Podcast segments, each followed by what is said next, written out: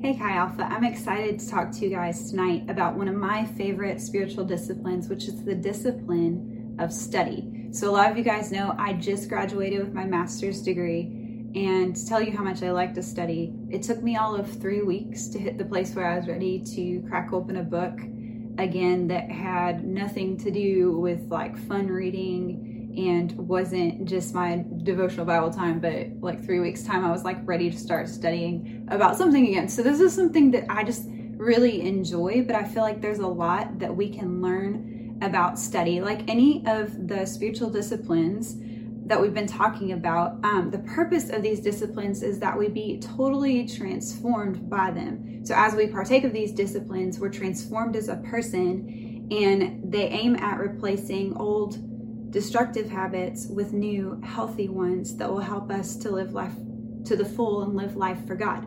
So, the discipline of study is one of the clearest examples of this.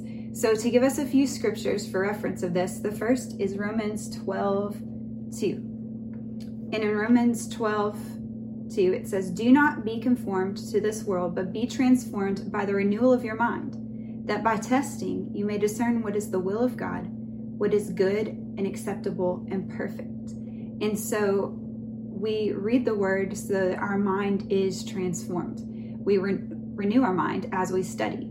Um, the second scripture is this it's Philippians 4 8. And in Philippians 4 8, it tells us, Finally, brothers, whatever is true, whatever is honorable, whatever is just, whatever is pure, whatever is lovely, whatever is commendable, if there is any excellent, if there is anything worthy of praise, Think about these things.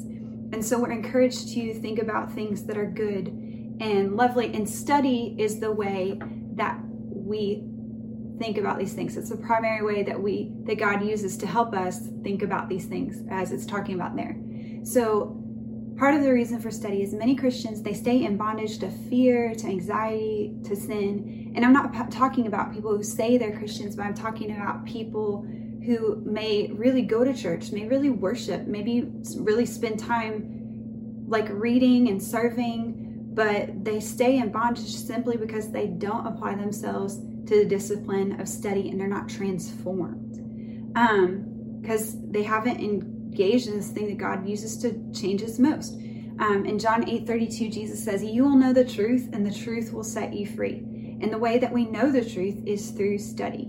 Um, so, something we do uh, to help our minds move in a specific direction is study. And so we'll always be deeply changed when we study, whether we study a book, whether we study nature, whether we look at the Bible or we think about current events. When we um, think about these things and we really think deeply and study them deeply and gr- draw conclusions about them, it creates change within us. And so in the Old Testament, the Israelites were commanded to talk about the law of God, to write it in um, scrolls that they would put on their foreheads and their wrists. They to talk about it at dinner with their children and their community. And the point of this is that they would um, over and over and over direct their minds towards different truths about God and about what God says about human relationships. And what we study, um, it determines the habits that will form. Or as my pastor says, you become what you think about. So if you think about something a lot, if you meditate on it, if you are constantly drawn to that in your mind, that's what you become. And so study is different than meditation. I know a few weeks ago we talked about the discipline of meditation, and you're like, that had to do with reading the Bible. And so what's the difference with study? Well, meditation is more of a devotional study. So um, when we meditate, we will like relish a word. Whereas study is more analytical. So when we study, we're going to find out what that word means. And meditation and study a lot of times overlap, but they're different things and they're different disciplines, and we want to get good at both. Um, so Richard Foster, in his book Celebration of Discipline, he says the principal task of study is a perception into reality of a given situation, encounter, book, or anything that we may study. We can go through a major crisis, for example, without any careful perception of the real nature of the tragic situation. But if we carefully observe, reflect upon what occurred, we can learn a great deal. And so he's saying that we really need to like slow down and think deeply when we study because that's what's going to help us to draw conclusions and that's going to help us to change. And so there's four steps when it comes to study, right?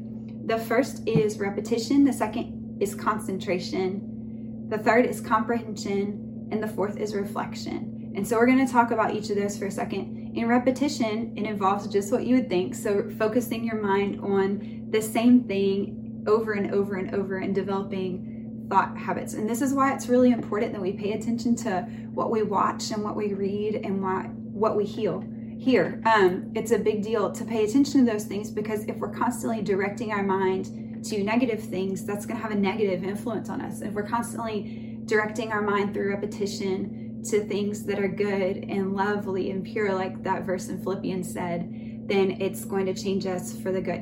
Um, so there's repetition. The second one is concentration. So if we concentrate on what we're studying, we increase our learning. So this is like sometimes you can fly through a book really fast um, and, and not really think about it deeply and we don't really learn anything. Um, and honestly, our culture, most of us live really distracted lives. And so when we cause ourselves to focus and concentrate, we're really going to increase how much we learn through study.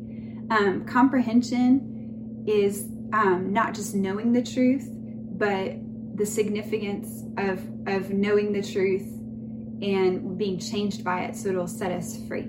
And so we need to like really comprehend what we study so that we can be changed by that knowledge. And then reflection, if comprehension involves understanding, then reflection has to do with the significance of what we study. So it helps us see things from God's perspective and consider what God thinks about these things and then decide how that's going to influence our lives. And so along with those four steps, study requires humility. It requires that we come to a text or a situation, and as we study it, we're willing to admit that, like, God in this book, in the Bible, He knows more than me. And so I'm going to read the Bible and I'm going to expect Him to speak to me and change me through it. If I come at the Bible or any other book already having my mind made up, that's not going to be humble and I'm not going to be changed because I'm not willing to be changed by what I read. So we want to come at things um, humbly and willing to learn and willing to be influenced them and willing to change. Um, so books for me, sometimes, many times I've said books are my best friends. I read an author a lot and I'm like, oh, my friend A.W. Tozer. I never met Tozer when he was alive, right? But I've read so many of his works that I feel like he's become a friend to me. Um, but here's the thing a lot of times people think that studying a book is simple, right? You pick it up, you read it, you studied. Um, but it's not really so. We need to really do a few things to think deeply about the book as we study it to get something through it. Um, so this is like kind of if you breeze through the thing for class and then you show up to class and like you don't even remember what you read um, that's not study, right? That's you did the reading so you can get the check mark if the professor requires the reading, but you didn't really study it. So, some rules on how to study a book that are really helpful is first we need to understand the book. So, we need to look at what is the author saying. Then we need to interpret what we read. So, we need to like ask not just what is the author saying, but what does he mean? What does she mean by these words, right? Next, we need to evaluate the book. So is the writer right or wrong? Luckily, with the Bible, um, it's always true and right. But sometimes when we pick up another book, the author might be wrong, but we can still learn something from that. Um, and then last, we might need other aids for better understanding, such as other books or discussions with others or life experience. These things will all aid us in learning through what we read and what we studied. And one of my favorite ones is discussion Actually, just for a fun story, I'll tell you about this. The first Bible study I ever taught was completely unintentional. I was on my first ever mission trip at a Choctaw Indian reservation where we were living on kids and teenagers for a week. And I was out in the hall one evening and I was trying to have my own personal devotional time and, and read the Bible. And I was in the book of Malachi. And my friends kept interrupting me, and I love my friends, but they kept interrupting me and kept interrupting me. And so finally, I was really exasperated. And I said, Go get your Bibles and sit down and help me study. Um, so they went and got their Bibles. I don't know why they listened, but they did. And I, like when they all came back, I was like, so I'm in Malachi 1. And so everybody opened their, their Bibles to Malachi 1. And we like slowly would read through it. We'd read a chapter and then we go back verse by verse and we just talk about like, hey, what do you think this means? And like, what do you think Malachi meant by this? And as we went through and we all discussed it, it really helped me to understand scripture. So it was like a really cool way to learn that like discussion helps me learn when I read scripture but it was also completely funny because it was it was impromptu and not planned and um and it was really like neat because we continued to try and get together and study the bible after that when we were back from the mission trip but it was like totally an unintentional um, start of a bible study group um so like we're talking about bible study the first and most important book that we study is the bible we come to scripture and we expect to be changed by it we don't just want to store up information but we want to be changed by it. Um, 2 Timothy 3.16 says this, All scripture is God-breathed and is useful for teaching, rebuking, correcting, and training in righteousness, so that the servant of God may be thoroughly equipped for every good work. So as we study scripture, we need to place a high priority on an interpretation and figuring out what this passage means. And then in meditation, we'll focus on application. We'll, we'll think about what does this passage mean for me because often when we read scripture, we skip straight to the application and we're like, ooh, what do I think this means? But first, we need to figure out what the author meant, right? And then figure out how to apply that to our lives. So we don't want to like skip that interpretation step. Um, Richard Foster says when we study a book of the Bible, we're seeking to be controlled by the intent of the author.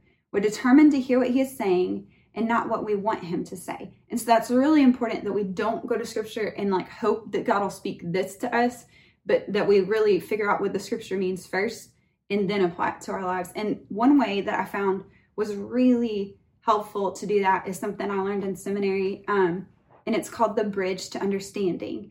And so the picture is um, it's like a word picture of somebody trying to get from one town across a, a bridge that crosses a river to another town. And so in step one, we're going to grasp the text that we read in the Bible in their town. So we're going to figure out what did this mean to the people whom it was originally written, right? So if you're reading Exodus, who was Exodus written to? What did it mean to them, right? Step um, step two is going to be measuring the width of that river that we're trying to cross. So what are the differences between the biblical audience and us? What are the difference between maybe the Israelites during the Exodus and, and beyond that and us today in Memphis, Tennessee, or whatever city you're in for the summer, right? And then step three is going to be to cross that bridge. So, what is the theological principle in this text, right? So, that's a lot of big words. What is the timeless meaning of this text that I just studied? Like, what is, if I look at it, like, what is the timeless truth that is in this text? The fourth one is we're going to consult the biblical map. So we're going to look at our map and say, which way do I go as I cross this bridge? And so we're going to consider how does this passage that I read of the Bible fit into the whole of Scripture? And then fifth, we're going to grasp the text in our town because we've crossed the bridge to our town. So how should individual Christians today live out these theological principles? Like, right, how should we live this timeless truth that we read in scripture after we understand what it meant to the original people. But um, that was so helpful to me in interpreting scripture rightly because sometimes I too struggle with like reading it and being like, "Ooh, God, I bet you mean this to me." It's like, well, what did it mean to the, the original people first? And then I can figure out truly what it means to me. And when I learned this, I went back and realized I have completely misinterpreted some scriptures for a very long time because I didn't do this. And so, like, we're all learning, we're all in the process, but I really encourage you to try and do that as you read scripture. Um, so, like, in saying that's how I read scripture, here is a challenge. Y'all read the Bible. Read the Bible. Um, one of the things that Christians need to do in this day and in this time the most is simply to read large portions of scripture. Because um, how can we say that we serve God and we live by the Bible if we do not know what is inside the Bible, right? I've heard so many people say, well, I live by scripture, I live my life by the word of God. And sometimes if you follow up that statement to, oh, cool, you've read the whole thing, people are like, no, I don't read it. Okay, well, how can you say you live by scripture if you don't know what scripture says? We really, really, really need to know what's in this book. Um, so we want to see what God's word says. There's like two ways to do this. And I would really encourage you during this time that we have kind of like a very different summer, right? To take times and like read scripture and really dig into it and learn from it. Um, the first thing you could do is you could consider taking a major book of the Bible like Genesis or Exodus or Jeremiah or one of the Gospels like Luke and um, read it all the way through, right? From, from start to finish of that Bible book. And then um, you may have some parts where you're like, I don't know what this means, right? So like maybe stick like you a post-it note there and come back to it later, but just read it all the way through so you get the the preview of the whole thing and then go back and stu- study those difficult passages. Or you may take a shorter book of the Bible, right? Like First John, right? Or, or something like that, and take that shorter um, book of the Bible and, you know, First John, James, there's tons of them in the New Testament, and read that that shorter book of the Bible every day for a whole month, like over and over and over, and then like maybe journal the different things that you learn as you read it over and over and over. Because as we repeat things new things stand out to us. And we start to to understand it more. We start to see the whole perspective more. And and things will jump out at us. And we can really learn that way and so in addition to reading scripture which you guys please please read scripture um, is read the classics there are tons of christian classics out there that you can read. And um, these can be like Confessions of St. Augustine or Pilgrim's Progress by Bunyan or like a more modern classic like Pursuit of God by A.W. Tozer or Mere Christianity by C.S. Lewis. There's tons of classics out there. And the thought isn't to read a lot, right? But to read to learn. And so we don't just want to be like, well, I read this and this and this and this and this classic and I'm well read. That's not what we're going for. But sometimes those early um, church fathers and and some of the mothers like they have some really good insights that we can learn from and so we want to look at those they'll help us grow in our christian walk um, and then there's other things to study we can look at uh, observing events and things and actions and we can learn quite a bit when we stop and we prayerfully consider these things with the lord and we ask the lord to show us through his eyes um, so i challenge you this this summer to take time to study God's word, really study God's word. Take the Bible out and read it. See what it says. Pick a book and dig deeper into what it really means and find out what it means in in the book to the original people and find out what it means for you. And I guarantee that your life will be changed through that study. And so I encourage you to do it. I love you guys.